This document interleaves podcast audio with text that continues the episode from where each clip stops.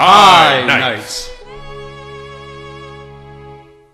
Well met and welcome, you travelers, to High Knights. My name is Ross, your resident game master, and I am joined by Dakota, my best friend and player main. Together, we strive to improve your tabletop experience with fresh new ideas and plenty of crazy details. I wanted to apologize for this episode. You may hear the hum of a lawnmower in the background for some portions. We've done our best to edit it from the audio. We could use your support to raise more banners in the High Knight's name. Remember to subscribe and follow us on your podcasting platform. We are available on Spotify, Apple, Google, and Amazon platforms. You can also visit us at highknightspodcast.com. That's Knights with a K. Wherever you find us, let's muster some more fans for the cause. Thanks again for listening, and now here's what you've all been waiting for.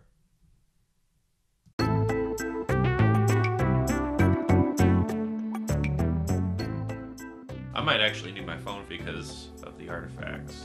I have like five or Oh, so sweet. that I've found. I got I got some good ones. They're just kind of not all together. Yeah, they're across different uh, sources. Like, uh, I was looking at BBC, I was looking at Discovery. A lot of the, uh, I know I'm kind of getting into the topic here. A lot of my search results were actually pulling fake mythical weapons. Like, it would be Mjolnir or Gungnir, and those are both the weapons of Thor and Yeah. Odin, respectively. And it's like, that's nice and all, but I'm not looking at God of War Ragnarok shit right I now. Well, like things that are like in a real life museum right now. Like it's a artifact that we know about. That's what know? I wanted to go search for. Welcome back to High Knights. This is Ross and Dakota. Happy holidays.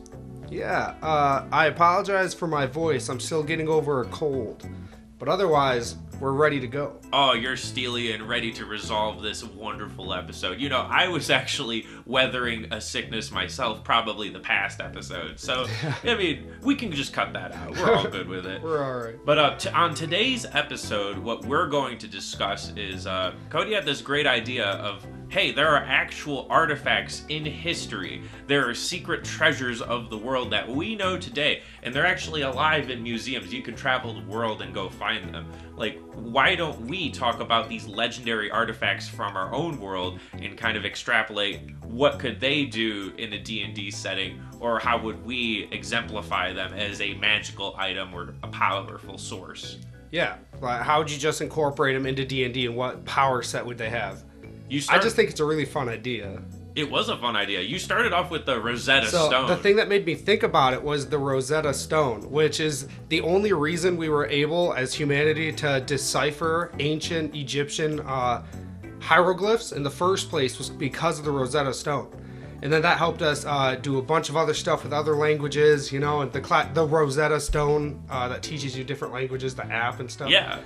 Um, I thought that was a really cool real life rock that just taught us so much. So in the world of D and D, uh, what would that do? You know?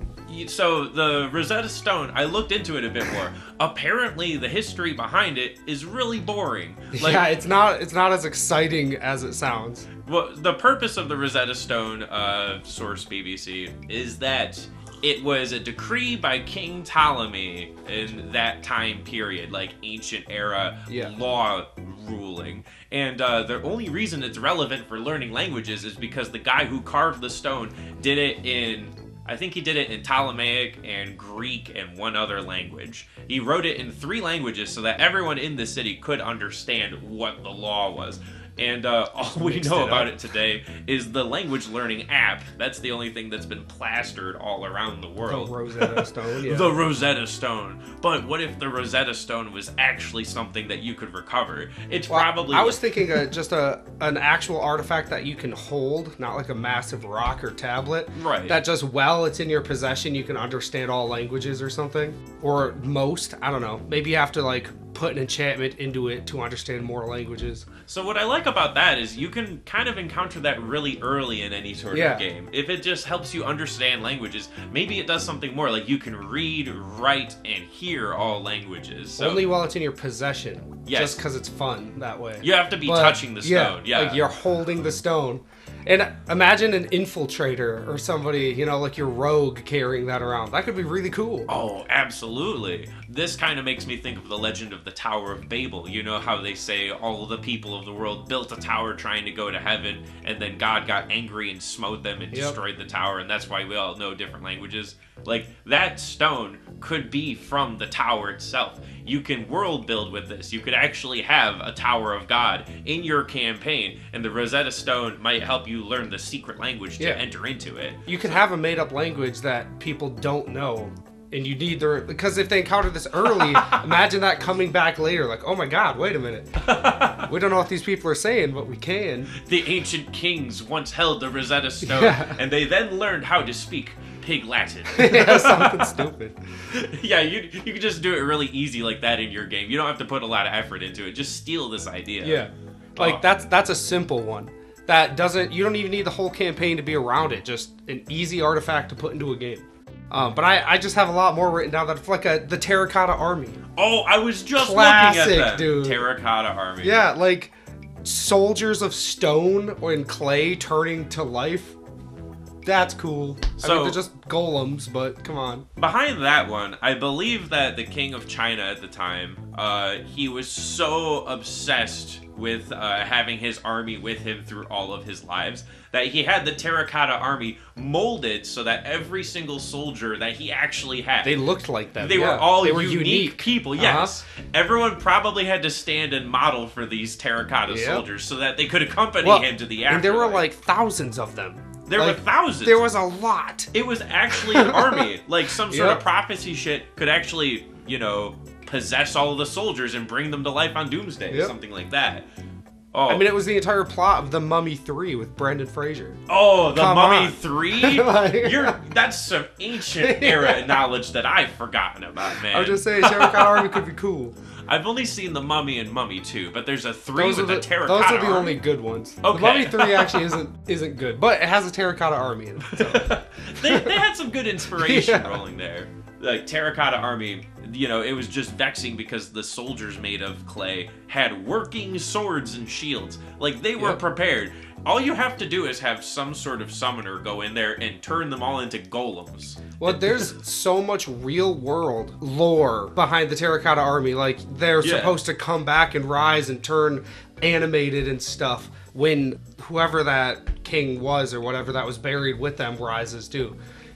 It's wild stuff. You can literally just put that into the game. Yeah, like right? have a summoner just turn them all alive. Yeah, you, and that's how you you steal an idea creatively. Is that it's not the Terracotta Army in your game. Maybe it's the uh, ancient Lapis ruins of the dragon gods or something. Imagine going deep into a dungeon in in all these random rooms and throughout the entire dungeon there are like these statue warriors. They have no they don't do anything. They're just statues. But they're all over the place. and then the once you get to the depths of the dungeon and you're fighting that wizard or whatever, he turns them all alive. Yeah. And whether you beat him or not, now you have to escape with an army that's blocking your way out. oh, I like that a lot. That could be a lot of fun too. I'm kind of uh, I'm imagining this. Like, I think we can add to this. Uh, do you remember that scene from the first Harry Potter movie where they have to fight the fucking chess pieces? Oh yeah, that was really cool. Yeah, Yeah. that was super awesome. Imagine a dungeon. You're wandering through the dungeon, and just like you said, you're just walking past these statues. But each one has a recorded purpose, and each one is like it's a pawn or a bishop or a knight. Oh yeah, yeah. And then when you get to the very center, uh, this golem master animates them all, and you have two choices. You either have to beat him in a battle of wits and actually play chess, or you have to fight the fucking golems. And the harder option's gonna be fighting the king and queen of the golems. Yeah. man. but that's super cool. It would be whack. And it's a super creative dungeon idea too. Like you wouldn't expect these all these statues to just come to life. I feel like. Just having like a hidden army is Yeah. kind of the surprise going on here and that's the legend of the artifact maybe they're all controlled by one special piece you can add more to this to kind of make it more modular for your players uh, he who holds the great sword controls the army etc Or even you can still spin the same idea. What if there all these statues are around an entire like city, a town, and the king has the power to animate them, and that's how he's ruling. Because Oh. at any minute, that statue that's in these people's living room can just come to life. that's subtle Yeah. Oh. So so oh. he rules and there's really nothing you can do about it. That's a He that- can just storm the city at any time. You could dress up a whole small campaign Yeah. around that. Like they're all these iconic statues spread around his city, and the king doesn't have to control all of them at once. He can just animate one or another. He moves his chess pieces around so that he can create his own Game of Thrones Yep. situation. And, And before the players figure it out, maybe they're just uh, walking around, and every night, maybe the, the statues are like moving. like they're just in different places, and you don't know why.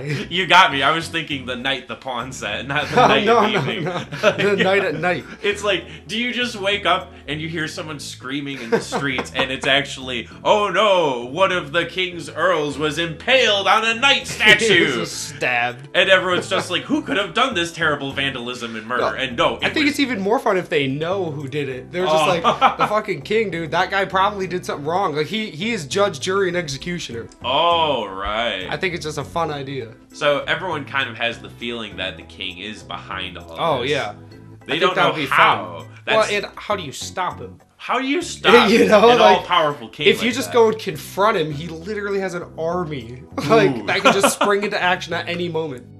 Like, Oh, man. And if he gets word that you are working against him, just like that random dude that was shanked at night, Ooh. you know? So this is the King in White. I, I'm really just taking this idea and running I just think it's it. fun. But the King in White rules his alabaster kingdom, and everything that he says goes. Yep. But there's only one opposing force. There used to be a Black King, and the Black King only has one piece left, and he decides to entrust it to the party members to try and fight back against the alabaster Oh, king. that'd be cool. That's how you can do another sort of, uh, or that's how you can expound upon this idea. Yeah, and I'm just have a spitballing. I'm spitballing But too. There's just so many ideas you can do with an army of statues that can come to life. Like The just spring it on army. people. Now it's time to knock you off your seat. Do it. and bring I got in more too. a stupid idea. Okay. Have you heard of the Venus of Willendorf? No. Look at this thing. Oh my god. Do you know what this is? what is that? So this is the Venus of Willendorf. uh, listeners, for your viewing pleasure, since you cannot view this, the Venus of Willendorf is this uh, 30,000 year old artifact, and it was discovered in Austria, but it is possibly from a uh, Mesopotamian culture. It's basically a little statue of a fat lady with giant boobs. And she's got some sort of shawl over her face, like this beaded crown. The, the head just looks like it's covered in beads. But she's got these giant titties, a big fat belly, and then these hunkin' thigh legs, like the kind of legs that you want to squeeze around you. she Yeah. is a goddess. What is yeah, what is her purpose? So the Venus of Willendorf, this is a fertility idol. uh, this is possibly in reference to ancient goddesses like uh, you know Ishtar and others of the uh, Mesopotamian faith, things like that. So the Venus is just like a fetish or a fertility statue.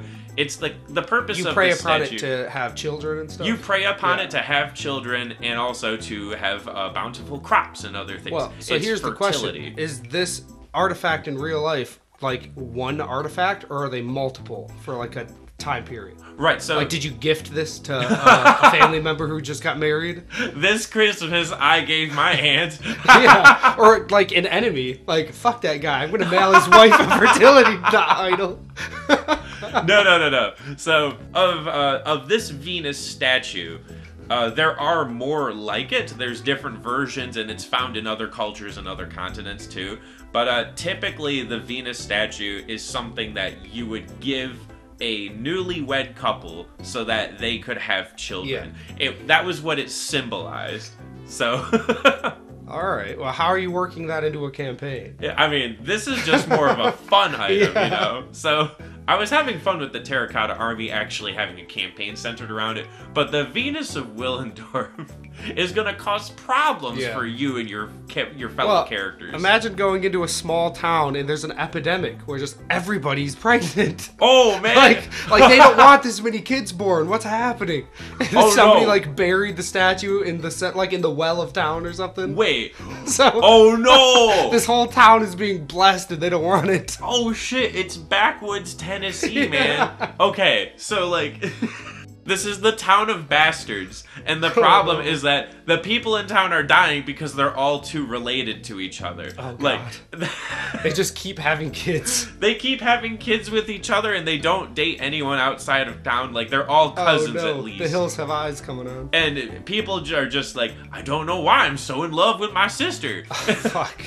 It's a curse that was put on these people. It's a cursed idol. Someone buried it in the bottom of the well, like you said, Yeah. and now they can't stop fucking. Dude. Everyone in the town that, and it's not Somebody even that. hated this family. Right. Like, they were like, fuck this town. No. I know it was a bit of a garish way to create this scenario, but the way I see it is that this happened over the course of a hundred years or so. Yeah. Like at first, everyone in the town is just super fucking horny. Everyone in town just won't stop having Yeah, sex. but with eventually everybody. everybody has kids and the, But then the everyone- DNA pool gets pretty low. Correct. Exactly my point. So, like, in the first generation, oh, my wife cheated on me. I don't care. I'm going to go cheat on her. And everyone just cheats, cheats, Yeah, just cheats. nobody cares. Nobody cares until two to three generations later. Oh no, adventurers help. Yeah. That's fucked. it's fucked because. Dude, well, because like, like even after you fix the situation, everybody's still lost. Like that, that, that town is still like. I think they all just need to move, and the town needs to burn. Actually, though, yeah, so you can solve the situation by poisoning the water hole. Just everybody dies. Ju- no, commit a crime and say, the water is poisoned here, you can't live here, go. And then everyone has to leave, and then that's how you fix that situation. Oh my god. Yeah. that's one way. That's so stupid. I also like this idea of a cursed village because if you take the idea of sex and coitus, normally that's a distraction that players try to use to uh, derail your campaign. Yeah. But if that lust is the plot and the the centerpiece, Well, and especially it's not an appealing one either. So Yes. like they're kind of forced to be in this situation where it's like we need to fix this now. Imagine how creepy it'd be if you and your party went down to a tavern and sat there, and then everyone is just way too smiley and happy about it. They're all you. just staring at you. they're staring Like, at you, and they're just like, "You're very attractive," Dude, and I'm like, You got "Oh." hit on by 15 people on the way to the tavern. So now you're like, something's fucked up. like, what's happening? And at the tavern, you find out that the innkeeper knows everybody because he's everybody's uncle. Yeah. And then you go, "Oh no! much, yeah. Oh my gods!" they won't even let you leave. Like, we need to get out of here. Stay. like, if you want a room, it's a hundred gold pieces, or yeah, I have my sister. yeah, fucked up stuff like oh that. Oh no! Oh my god. Uh, very nope. I don't So- see any other way that the Venus can be used appropriately. Yeah, don't let them abuse it. They can't get their hands on this artifact. Yeah, this is not something Like- for players to use. This Yeah. is a problem artifact. Yep. So this isn't necessarily an artifact like the other ones are. Right. But it is a real life item. I was thinking the plague doctor's mask. Oh, okay. Yeah, you know? Yes. So maybe instead of making the mask itself like this crazy weird artifact, I was thinking what if it's like a cult of these plague doctors that are spreading plagues, you know, like they're the villain of some kind. Really? Huh. Because otherwise you have a mask and I don't really know what you would do with it. Uh, I'm. It, I find it interesting that you bring that up because the way that I imagine Plague Doctor played in fifth edition terms is that uh, the Plague Doctor is usually the alchemist, which is a subclass of an artificer. That's generally how I've seen other people use it in fifth edition, bringing it up as an artifact or an item.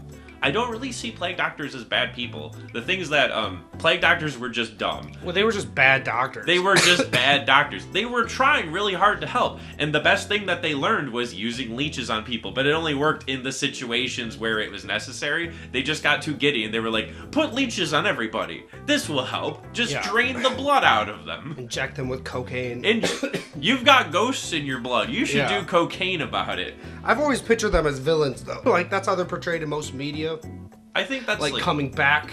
You know, Hmm. I don't know. i've a cult. Maybe it is a cult of these plague doctors, led by a bad person who's telling them like they're just misinformed. Every these people are sick and they need to be cured, but nobody's sick. Hmm.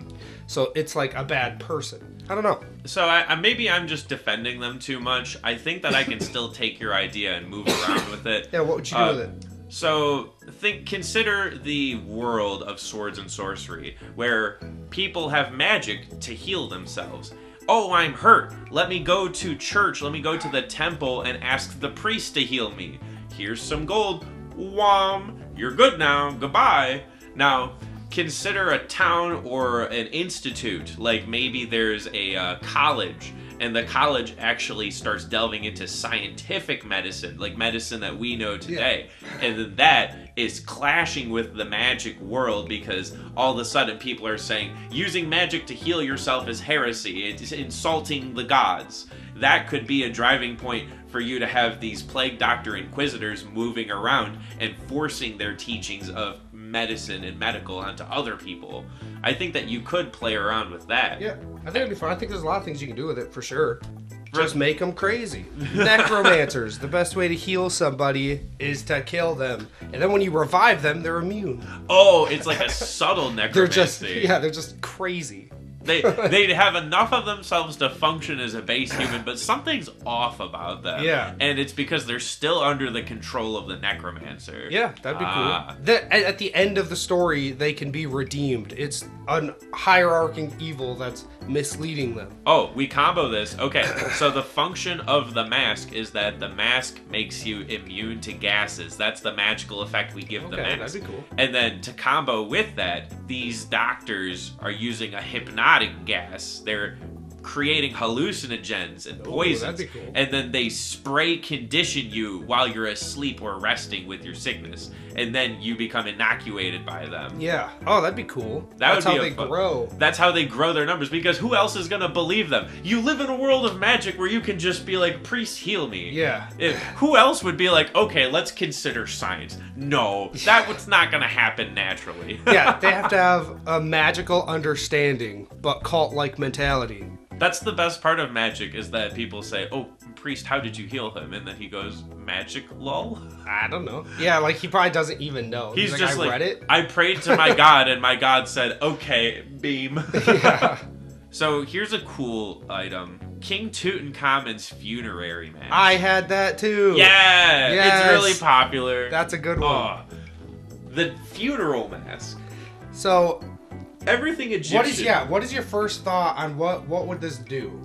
So I think it, we're gonna go different ways with yeah, we we usually start with the history portion, but now I want to go straight into magic. So Yeah, I just want to like. King Tut's This is a big item. What I think King Tut's mask does, you actually place it on your head, and then a transformation takes place.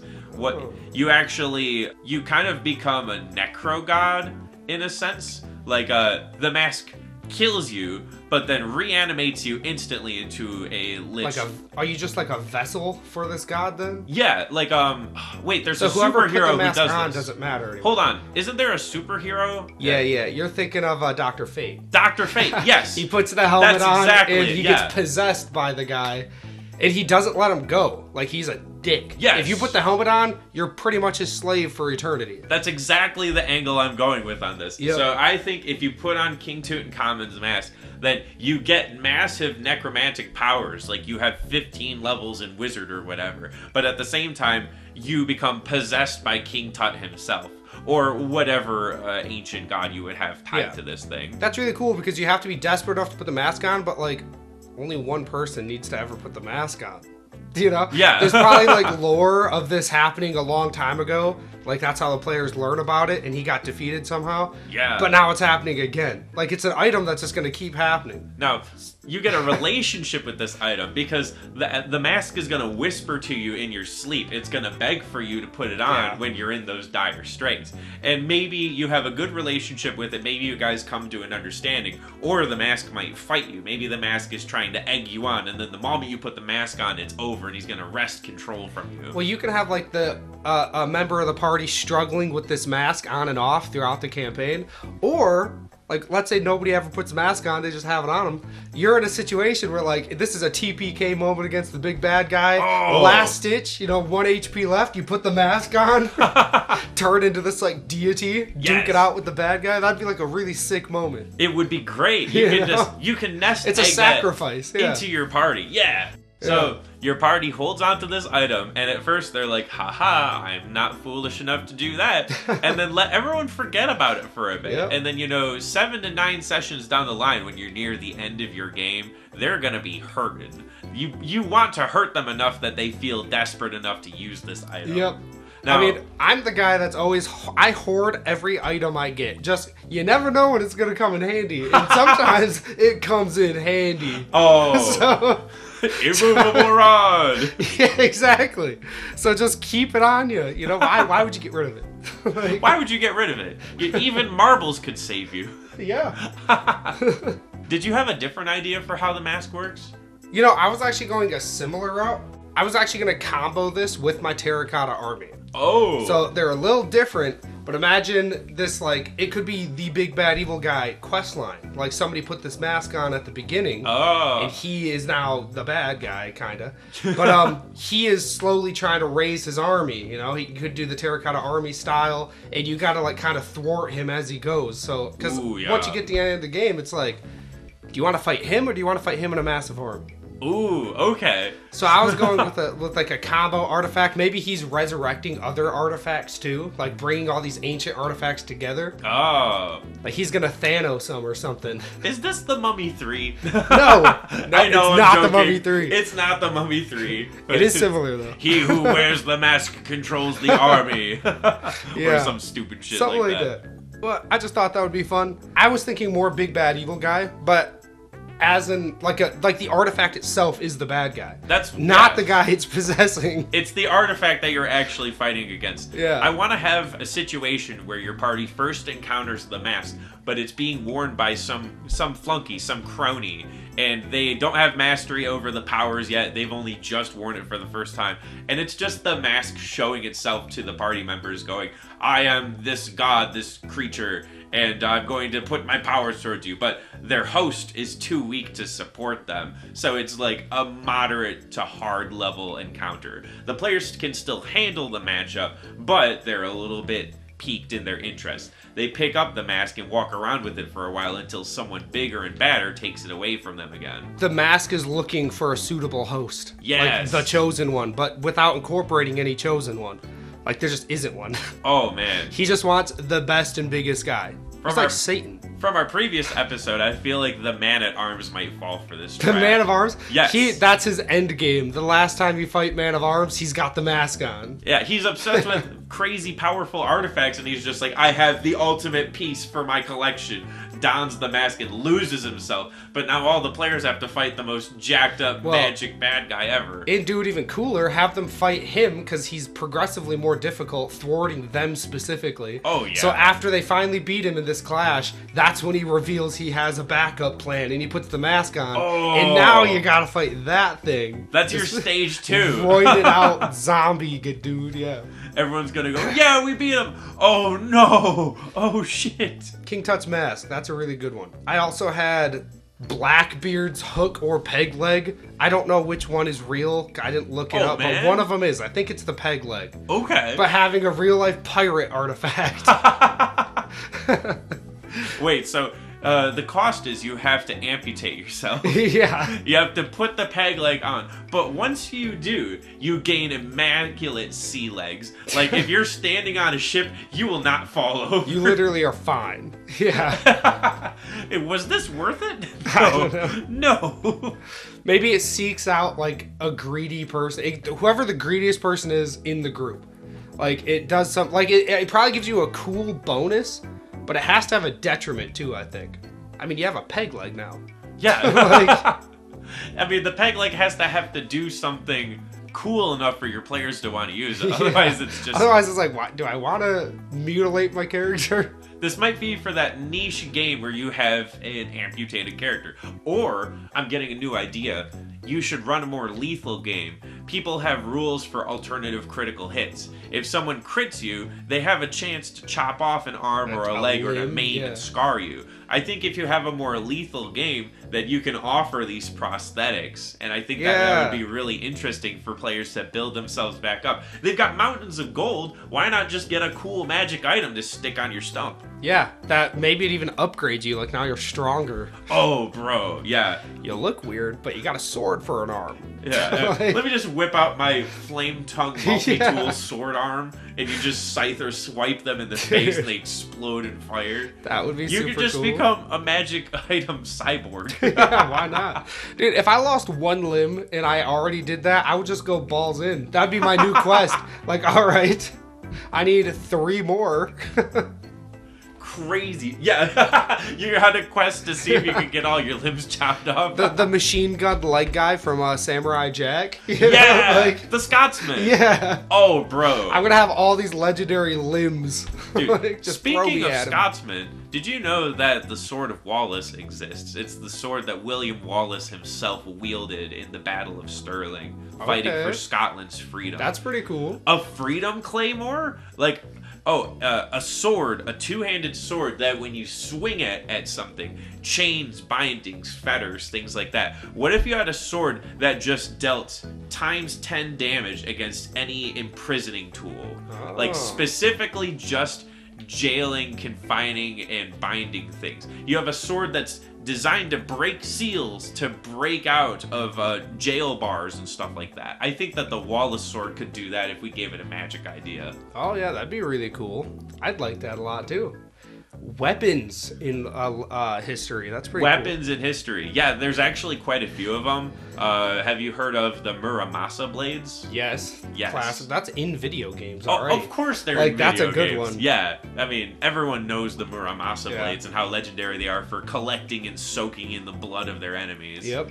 I mean, you have uh, George Washington's axe. Oh. If you wanted to be extra American about it. if you equip this axe, you can only tell the truth. Tell the truth and one-shot trees.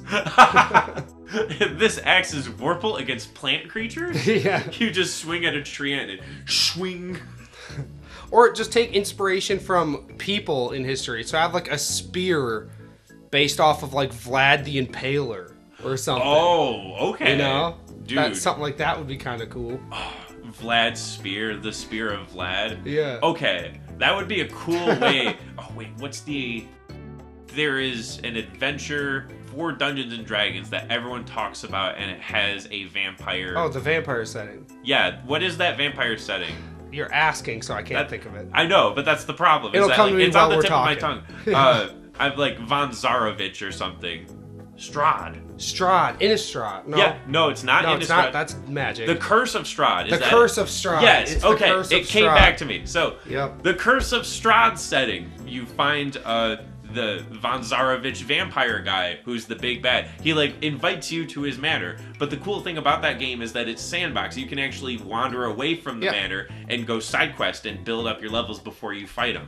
You can do stuff like that. So what if you find this Vlad the Impaler NPC, do a quest for him, and then you get a cool ass wooden stake spear to kill vampires with? Well, even cooler, Vlad the Impaler is one of the inspirations for Count Dracula. Right. So it actually works perfectly. Uh, yeah, and his legendary spear, maybe it does like bonus damage to vampires or something. Yeah. I just like the idea of a character pushing the spear behind this. Like, we have the actual vampire in the manor that everybody kowtows to. Yep. This guy is basically just under a god's level in power. And then this guy who has the vampire killing spear, he was probably the dude who was fucked over hundreds of years Yeah. ago from the manor. Like, his bloodline is dying out, and he's the last heir to try and take back the manor for himself. He gives you the spear if you help him on this quest. Yeah. He's like from a family of vampire killers that have been pretty much wiped off the map. Something cool and edgy. I mean, it's a vampire campaign. Everyone thinks that he's a vampire. He's just unnaturally He probably pale. looks like a, like he's skinny. He's Yeah. pale. Like- he's got the black beard. the whole inspiration, you know, Vlad the Impaler. Yeah. Just stick him in the game. He's actually that cool. Yeah. Like, I think that I've, I've heard some fun facts about Vlad where he would release bats in Yeah, battle he did and they would stuff. scare the shit out of the enemy armies because these bats would fly over the hill at sunrise trying to get to darkness and the bats would fly over everyone's face and they'd scream and run away. The dude was just a psycho. He would slit the throats of people that he invited to dinner and then drink their blood in a chalice, but to his own people. Like, who's he even scaring? Why is he doing that? he's just like he just being- killed the people. Why is he doing it? Why? Like the dude's just a lunatic. My lord, you can't do that. And he's like, try me, bitch. like he was crazy. he was Dracula. He was actually Dracula. That's why we have the myth about him because one guy was just butt fucking insane. Yeah, uh, in history too, he invited. He had a problem where people were starving to death, the commoners. Oh yeah. So he invited all of them, all of the poor and commoners, to this big feast at, his house. And when they got there, he locked the doors, left, and set it on fire. what? He oh, killed them all. So he solved the problem. Okay. They're not starving anymore. No. Oh no. the dude's crazy. This guy's like life hacks. yeah. Is your town in danger of starvation? That would actually be a funny quirk for him. Like, what if all the advice he gives you is just really over the top and bad? like, like, he's just nuts. oh, dude. You have a food problem? Just kill everybody. Like, problem solved. I'm getting some new ideas off of this. It's There like, what if there's a corrupt chalice that if you drink blood from it, you gain more knowledge, but you also become more evil? More mad. You yeah. become more. You gain madness, as that's always a very Lovecraftian Knowledge is- semblance. Is knowledge equates to madness. Yeah. The, more you learn, the are- stronger you get, but also the more insane you get. Oh, definitely. Yeah. That's also super cool. Oh man. Plus, to to be on the quest to drink blood out of a chalice anyway, I don't know if you're all there to begin with. Right, like, Like- thematically, you're putting a proposition towards your players. You're like, would you be willing to spill blood to activate this magic item? Well, add them like a cheat code. Like, uh, we're not like you can do a whole quest to find this information out that you need, or you can do the chalice thing. You have to kill an innocent person and you gotta drink it, and it might make you go a little mad. Oh, But yeah. you don't gotta do the whole quest. They're gonna barter. like they're gonna you. wait. Yeah, like What they're gonna do how is they're gonna close are they to their end goal? Then they might do it. uh, as a player, I would say, can we kill a goblin and use its blood, or can we just kill a guy who attacked us first? Yeah, try to find a loophole. Yeah. it probably is ambiguous, but like innocent. Yes. Like I would say that wouldn't work. Keep it with innocence, as long as this person committed no evils towards you. You have to be the aggressor in the situation, even if they fight back. Oh gosh. and then just have it not work if you Yeah. they violate the innocence Yep. terms. Then then you've got more blood on your hands. Yep. Oh, definitely. Man, what a moral conundrum. They're gonna go through so much effort to do it, and then just be like, we could have just done the quest. like, like. We could have just done the quest, Yeah. but it's like, oh no, I'm bored. I want to use my cool magic item. Now everyone in town is looking at me weird. Listen up, players. You are the fools if you want to use this magic item. Yeah. It's a trap. Everything is a trap. You can't escape. Plus, making a player character crazy, I think the way I would do that is in a moment. Like, they're not nuts all the time, oh, but like in an important moment, maybe they go nuts a little bit. Dude. You know, like they just have a spasm. you gotta have them snap. Yeah, like just snap.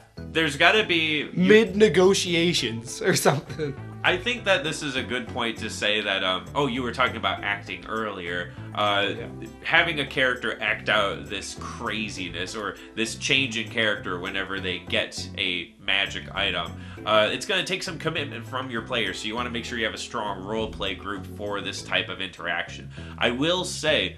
Uh, I've played Tomb of Annihilation before, and Tomb of Annihilation had a really cool system where they had these spirit animals that uh, they inhabited these idols, and you needed to collect the idols, these magic items that had the spirit animal imbued inside of it.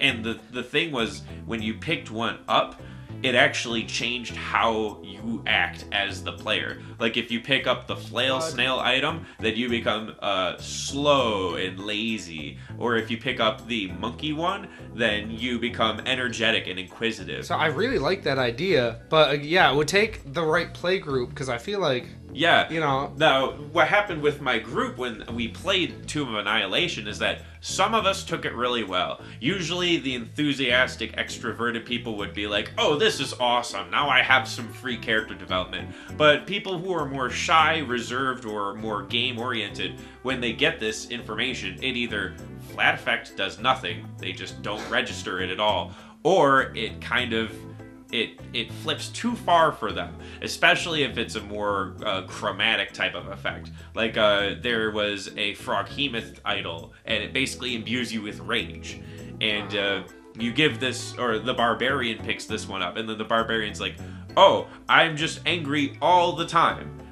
And th- that's not really dimensional you know Yeah. it's you're just kind of flicking the switch from one extreme to the other i think that it was a bit of a flawed element to the game Yeah, for sure. so with our chalice or with whatever intelligent item we have i would seed it to people that would act well with it Yeah, for sure. I don't want to put pressure on people who don't want to act. If Well- you're just here to have a good time, then I don't want to put that extra pressure. And giving somebody a cursed item can be iffy in general if it's against their will. Mm-hmm. I've heard a lot of horror stories with stuff like that. But an optional curse item, like you don't have to drink blood out of the chalice. oh yeah, But if you want to go through the effort to do it, it has a really cool effect, but also uh, a negative, you know? Right. For as good as the positive as I think the negative should be just as bad. yes. Because that otherwise it's not a cursed item. It has to be a cursed item, Yeah. most definitely, and the the power has to kind of be what's enticing about it. The curse, you see it more as a cost, but it's gonna come back to bite you later. Yeah. Like especially if it's a delayed like madness later on. I might make that bet. I get my info now. I don't really got to worry about the madness until it happens, you know. But then as a DM, I feel like you have a lot more fun with that because now you can spring it whenever you want. Oh man, the first couple of You know what I times it's not gonna feel like much is happening, but Yeah. time three plus, oh boy, It's- you're gonna start seeing things. Yep. You're gonna start hearing voices and going booga booga booga. Um, if you give a cursed item with a stat, like just a this is just what's gonna happen right now, I think it's easier to say no to it. Yeah, you know, because I don't want that effect now. But if you just say same effect but later, later's a long time from now. Like, later's a long time, and if your players have to wait a week or two between games, then Yeah. they'll be like, "Oh, this will be fine." And usually bi-weekly and you don't spring it till like the third one later that's already like a month and a half you know they're gonna forget about it completely When's the last time you guys got together with your groups? Huh? You probably canceled on each other left, right, and center. Yeah. So let let the delayed effect take precedence because cursed items are very mid game, and then they pop off late game. That's exactly how you play them. they can be a lot of fun you just got to give it to the right player I'm gonna curse your items so hard. Cursed You're in a items ma- are cool. Yeah, you're in a magic setting, but here comes. I mean, you're in a sci-fi setting, but here comes the cursed Dude. magic shit. Yeah Natasi's been really into collecting items too so Oh. he's gonna get fucked I think It is up your alley, and I know exactly what to do with it. yeah I'm cool with it I'll use it So, one last magic item before we go. do it Have you heard of the Baghdad battery? no So this like a is Tesla coil no. Here's the dumb thing: is that uh, I consider this the stupidest artifact of history. Okay. Now the reason why is because it is literally just it's a clay pot, and then inside the clay pot is a sheet of copper, an iron rod, and a bitumen rod. And uh, it's just this collection of metals inside of a clay pot. And people discovered this in an archaeology dig and went, What does this do? And people tried to reason that, oh, this collects electricity and it is used to power something. And people were piecing together all these ancient mechanisms to figure out some sort of weird death ray from the BC time. Like there was Death the- ray. Yeah, people were trying to figure out how people were collecting electricity all the way back in 250 BC. But it's not true. None of it's true. This was all speculation and wild fancy from archaeologists.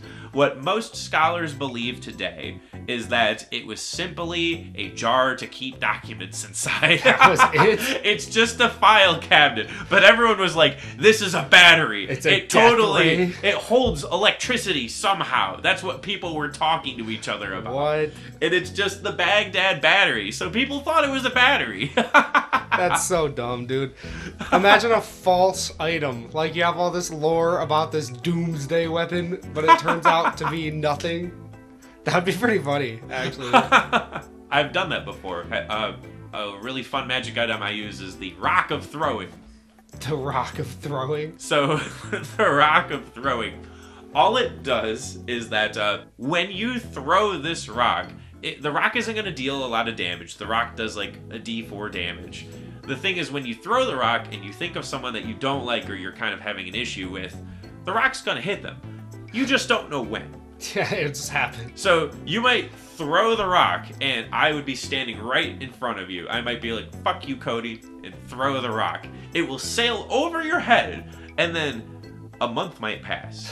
maybe a year, maybe five years, but eventually the rock's gonna come back and clock you in the head. Donk. Yeah, like you could just be minding your own business. You could be like in the throes of misery in your darkest moment, and then the rock just hits you out of nowhere. You could be getting married, get Yes. pelted in the jaw. So the way I played it as the dungeon master is that someone is like, okay, I don't like this guy, throw my rock at him. I'm like, fine, that's whatever. And then every day I roll a d20 and I'm like, okay, roll for rock. Does he get hit today? On a nat 20, he gets hit. Otherwise, you don't know. The rock's just gone. yeah. That's pretty awesome. I like that. it's still magical, but it's just comedic to involve. Well, imagine like using that on the big bad, and then in the middle of combat, you just get decked in the side of the head. He was stalled just long enough. I would like these Baghdad batteries to be in a D&D game. Yeah. I think it would be hilarious if someone told you every step you take with it charges it. And then the more charges that you have, the stronger a force of lightning it unleashes. But don't open it until you desperately need to. Lo and behold, your party have been traveling across the continent, and they're like, this jar is going to be a gigantic vortex of energy. They go against a dragon, and they go, nothing comes out of the jar. it, It just whips on happens. them. They paid 300 gold for it, and they got scammed. Well, and they're banking on it as an ultimate weapon too. Like, Yeah. imagine months and months and months of real life time. They're playing with this item. Like, this is gonna be so cool when this goes off. We're gonna baby this item. Yeah. Protect the jar at all costs. They use it wisely at the right moment, but nothing happens. Nothing happens. They're like, well, fuck. you could, if they fuck up, and you go, hold on, guys. The jar broke, and they all go, "Fuck! Oh shit! What happens?" and I- you just tell them it's just a pot. It's just a Everyone's pot. gonna be mad. They got it. They got it broke. They're expecting a bomb or something to go off. They're like, "What saving throw do I make?" And I'm just like, "Ah, I'm not gonna let you worry about it now." It's just a pot. Let's keep going with the combat. you just don't tell them till later. That'd be so funny. You could even like just fuck with them and have somebody steal the pot and have them freak out to get it back.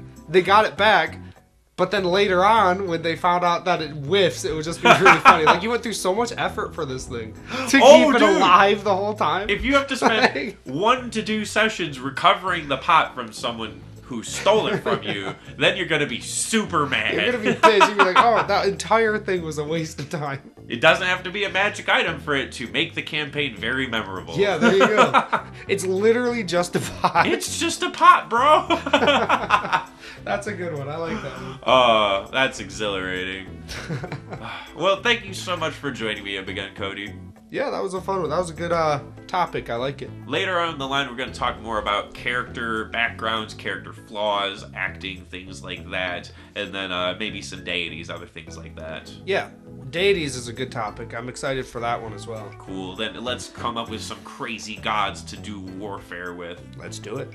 Thank I'll you all you guys for joining later. us. I'll see you guys later. I'm sorry, I'm stupid. oh no, I can't podcast right.